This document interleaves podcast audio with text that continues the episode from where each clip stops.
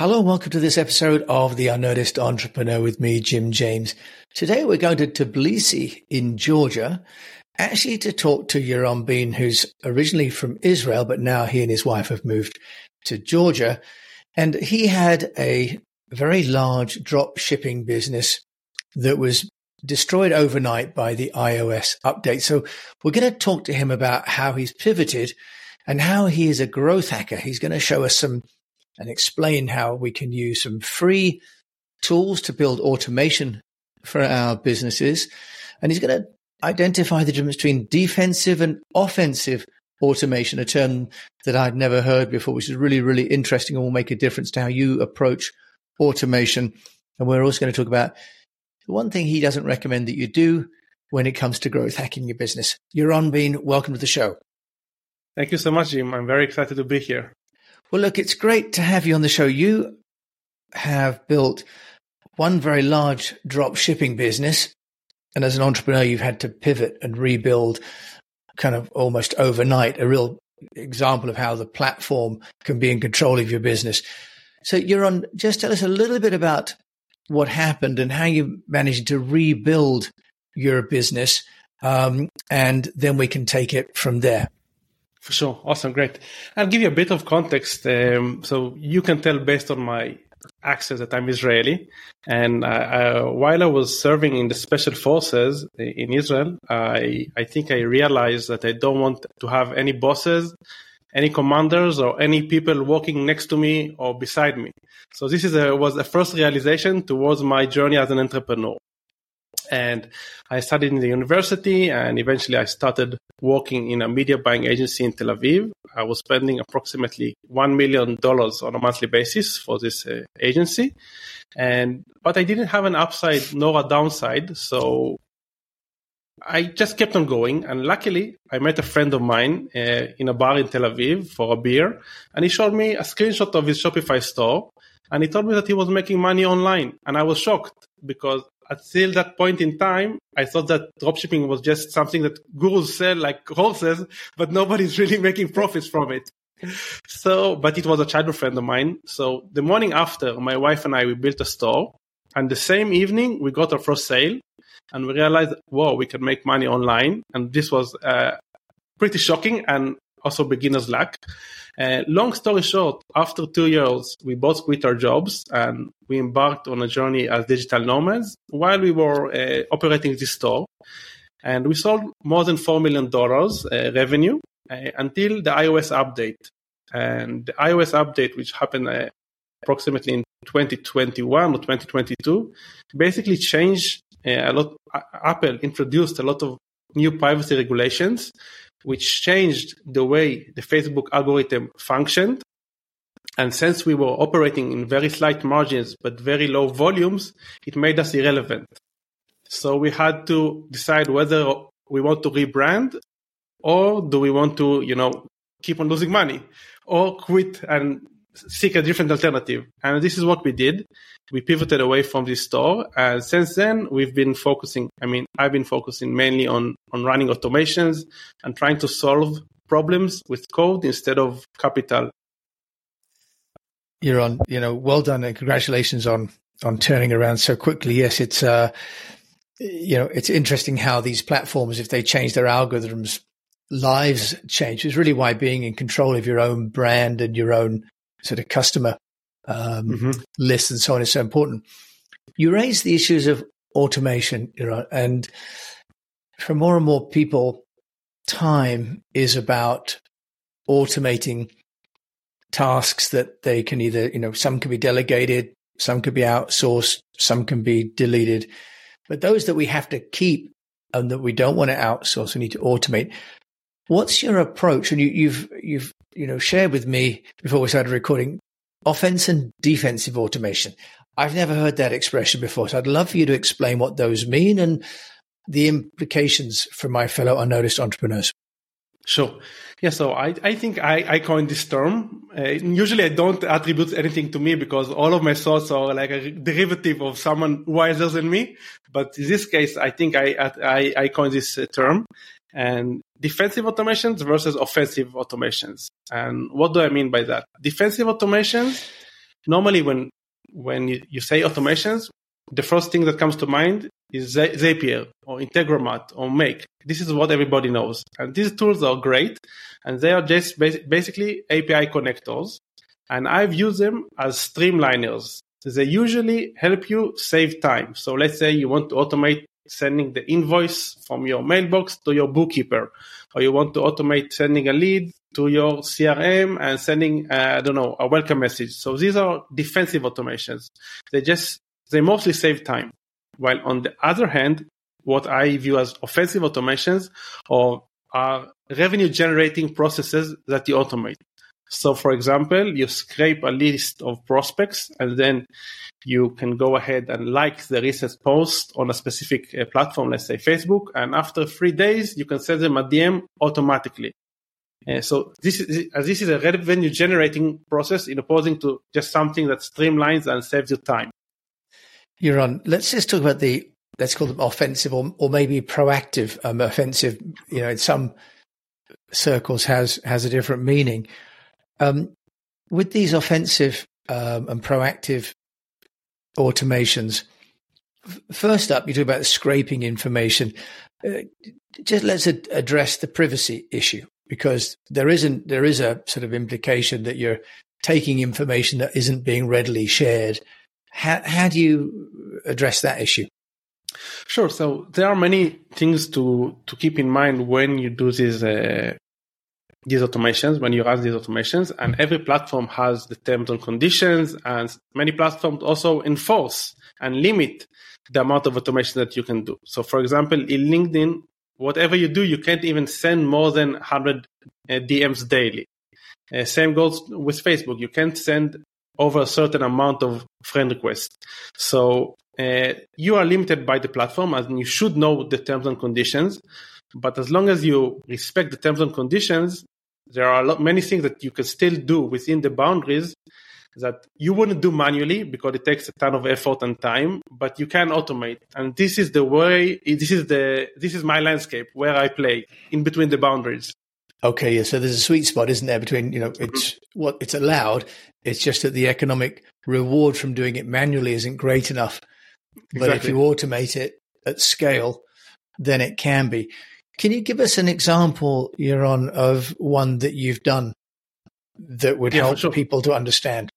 Yeah, and, and I just want to uh, maybe correct myself. I didn't so I didn't say it's necessarily allowed, but it's not disallowed. so uh, for the lawyers out there listening, it's, it's a fine line uh, because still hacking. Um, you know, this uh, there is a, a lecture by Dan Kennedy, and he says, all business is opportunistic, and I do like playing by the rules, but still, whenever you can ex- exploit to a certain extent, I think you should, because this is where the opportunity lies.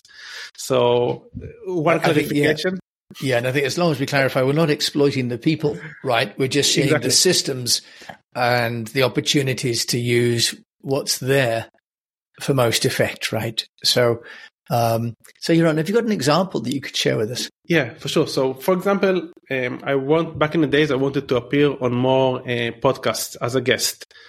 So I started setting, um, like pitching hosts uh, manually. And it was tedious and it was boring and it didn't produce the results that I wanted. And since I'm a big believer in volume, I thought, okay, how can I put more volume into this? So what I did, I went to a directory of podcasters. I uh, scraped their the show notes and the information regarding their show. I put it in an expre- Excel spreadsheet. And basically, I used ChatGPT in order to generate uh, personalized outreach from me using like my expertise. But it was also personalized based on what the show is about. So let's say I was reaching out to you. Automatically, ChatGPT would spit out content that would make you feel as if I read uh, I know stuff about your show. And this way, I was able to send out within one click a thousand D Ms, and like three hundred people answered me. And this allowed me to be a guest on more shows uh, that I could have been if I did it manually.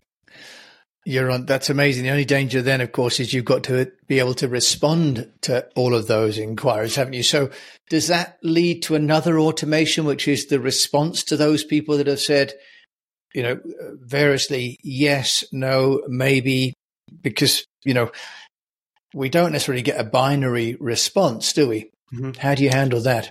This is a great question, and it really depends what is on the line. Uh, in this case, it was my reputation which was on the line, so I didn't want to automate the response because, you know, ChatGPT sometimes produces a, some, a funky output which isn't necessarily your tone of voice. So I preferred um, having myself or personal assistant of mine respond to the people, but still uh, it's after I got the responses which were an amount which was manu- manageable, you know. Um, so this is one solution, and if it wasn't my own reputation on the line, I might have thought of creating some sort of an automation for responding, but not in this case. Okay, so um, just tell us then which tool are you using, because most people you're on are not hackers. Most of us are, you know, doing our best to serve the clients or doing some marketing, but you're at another level. Is it very complicated? Uh, is it very expensive to use these tools? Just help us to understand where people can access this. Sure. This is a great question, because actually um, I'm using a free tool by Microsoft, which is called Microsoft Power Automate Desktop. And it's such an amazing tool. And I don't know how come not everybody is using it, because, as I said, it's free, and Microsoft keeps on updating and adjusting it uh, based on like the needs of the, of the clients, of the customer base.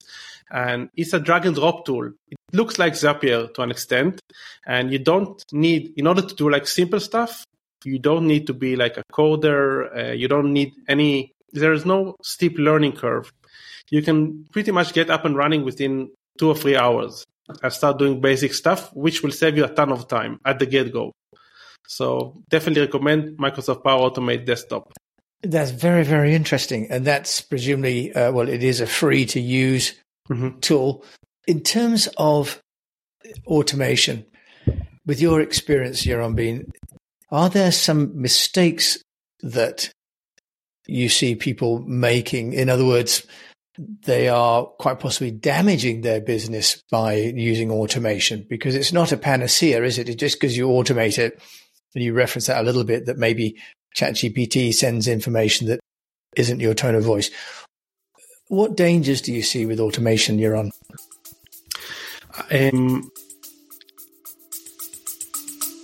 we'll be back after a quick break. Would you like to double your salary without starting another business? The easy way to do this is to join the board of another company. You get well paid for a part-time role. You get all the credibility that comes with being a board member. Plus, you get to hang out with some very cool people and learn how other businesses are dealing with their problems. If you'd like to know more, if you'd like to learn how you get your first board seat within sixty days, just click on the link below. As uh, Unnoticed is a gold sponsor of our summit, so you get free tickets. Enjoy. I'll see you there.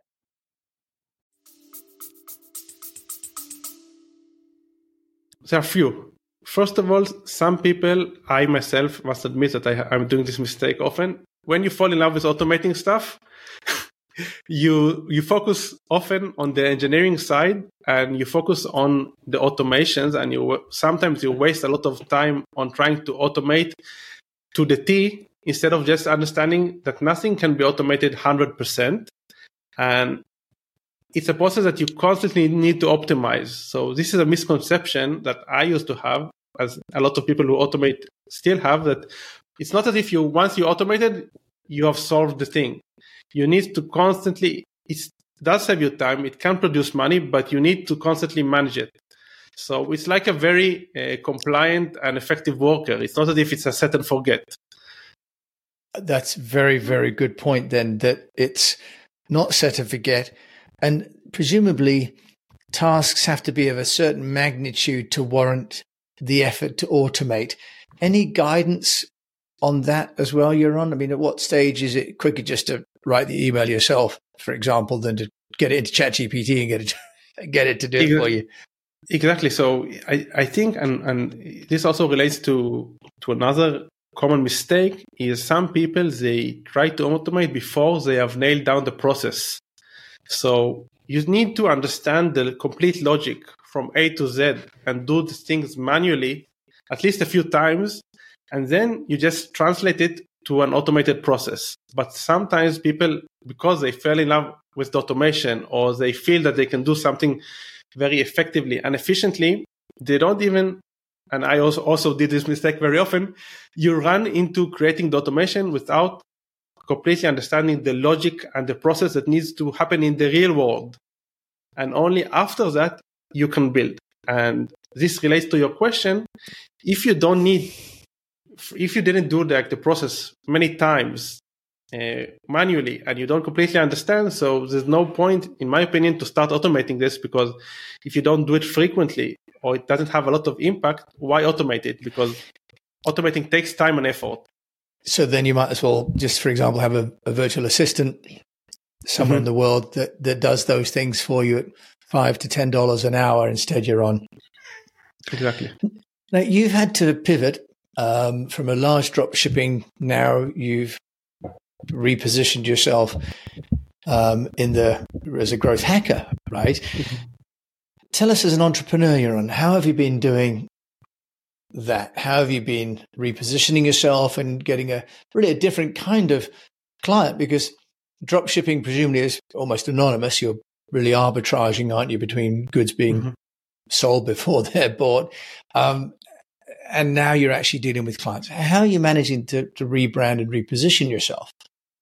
This is a great question. And, and actually, one of my learnings from the dropshipping and the fact that it uh, eventually didn't turn out the way I wanted it to be was the fact that I was anon- anonymous. And I I love being anonymous. It's great. But still, if you want to create a capital or you want to succeed financially, I don't think it's the way to go. So we should. I mean, I realize that I need to compromise my privacy uh, if I want to get paid. As simple as that. So uh, since my face wasn't attached to the dropshipping business, I don't. I didn't build an asset. It was a cash machine. And now what I'm doing is I'm creating a brand that revolves around me, myself, as a human being, as a persona, a professional. Um, and I believe this asset will go with me until the grave, or if, I don't know, or beyond. So this is the goal. That's right. You may live in perpetuity. You're on. Exactly. You could be automating, you know, your life. So even when you're gone, there'll be messages going out by automation. So how have you been doing that, Yaron? That, that's great. So recognizing that anonymity can lead really to a fairly perilous position, especially mm-hmm. as the platforms can just decide that you're no longer mm-hmm. allowed to play. So having a personality, having a brand, having a presence, really mm-hmm. key. How are you doing that? How are you establishing yourself? So um, I have a podcast in which I interview uh, thought leaders and marketers and e-commerce store owners.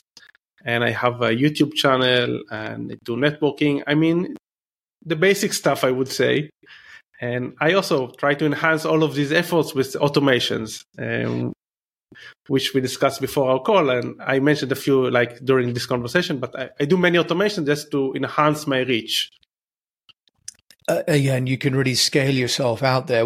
Just mm-hmm. to give us an idea of the frequency of content creation, because you may be automating that, Yaron, but it'd be useful to get an idea of your posting frequency and posting content.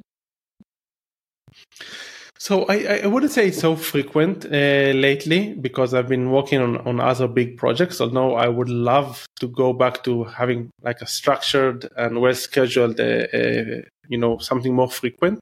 But I used to try to do like this podcast every every other week, like having being being a host on my podcast. YouTube channel uh, was I'm planning to like revamp the YouTube channel and upload content which revolves about automation, around automations and stuff that I'm doing. Um, yeah, so there is no like defined frequency. It's more like whenever I feel like it, because I'm also creating money and generating stuff on the back end. So um, I don't, I didn't make it like a, my goal building this brand. It's more something like it goes while I'm growing as a personal, like a, as a person and an entrepreneur. Okay, that's wonderful, Yaron. So Yaron Been, if there's one thing that you would share that does work as an entrepreneur for building a brand and for building a business, what would you share with my fellow unnoticed entrepreneurs that that would be a great takeaway for them? Yeah, so in one of my podcasts, I, I asked someone, I, I don't remember the guest, unfortunately, and I asked them what was the key to to doing better marketing. And they said something that stuck into my in my mind. And they said, if you're not over-delivering, you have no business. And I it really like clicked, because when we had this dropshipping business, we were generating cash and we were acquiring customers all the time, but we never over-delivered. So we tried to fix, you know, the campaigns by optimizing, doing tactical stuff, but we never over-delivered. So an over-delivery is is the thing that creates loyalty, creates lifetime value. It cre- it creates a business. It creates the asset. So if you're not over-delivering and trying to fix other stuff, you're, you're basically building on, on quicksand. So you need to fix the fundamentals. So I think this is the most important piece of advice I ever got. Yaron Been, I love that. I love that. Of course, over-delivering um, is something that you can, I guess, attempt to automate. But at the end of the day, there has to be the passion, doesn't there, and the and the desire to serve your clients that motivates the over-delivering. Otherwise, you're just delivering enough to get paid, and that's exactly. not enough to generate any kind of loyalty or exactly. brand value. Yaron Been, if people want to find out more about you and your amazing automation skills and other tools that you're building, how can they do that? Um, sure. So I'm mostly active on LinkedIn. Um, the last few months I wasn't so active since the war has started, so I kind of don't know how to position my post within yeah. all this noise, but uh, generally speaking, I'm mostly active on LinkedIn. Okay, and that's at uh, Yaron Been, right? That's B E E N okay. as opposed Correct. to Mister Bean. It's actually B E E yeah. as in having been there, seen that. Mm-hmm. Yaron Been, thanks for joining me on the Unnoticed Entrepreneur Show today. It was my pleasure. Thank you so much, Jim. It's been wonderful. So we've been to Georgia to meet Yaron Been, and, you know, amazing. I keep getting surprised and stunned at what people are doing in their own worlds and their own markets. So that's one of the lessons for me, is to always be curious and always be exploring. So I was very glad to receive Yaron's, you know, request to come on the show. And now I realize it was actually sent by ChatGPT. So I'm still I'm still delighted he's come on the show, but now I know his secret. Um, so automation, uh, one of the key points that he's made is work the workflow first. Do it multiple times, offline, manually, before taking the time to try and automate it, because automation without a system can really be detrimental to your business. And we've also talked about the difference between defensive and offensive automation. I think it's a lovely, lovely distinction, and one that I'll be carrying forward. So credit to Yaron for that. And I think he didn't automate that. I think he actually generated that himself. So wonderful. Thank you for joining me, Jim James, on this episode of The Unnoticed Entrepreneur. I really hope you've enjoyed it. Do please leave a review for the show, because it really helps, and to follow the show, because I don't want you to miss out on another episode. And the guests I get, you can't automate. They're all real people, real entrepreneurs sharing real ways to grow your business. Thank you for listening. Until we meet again, keep on communicating.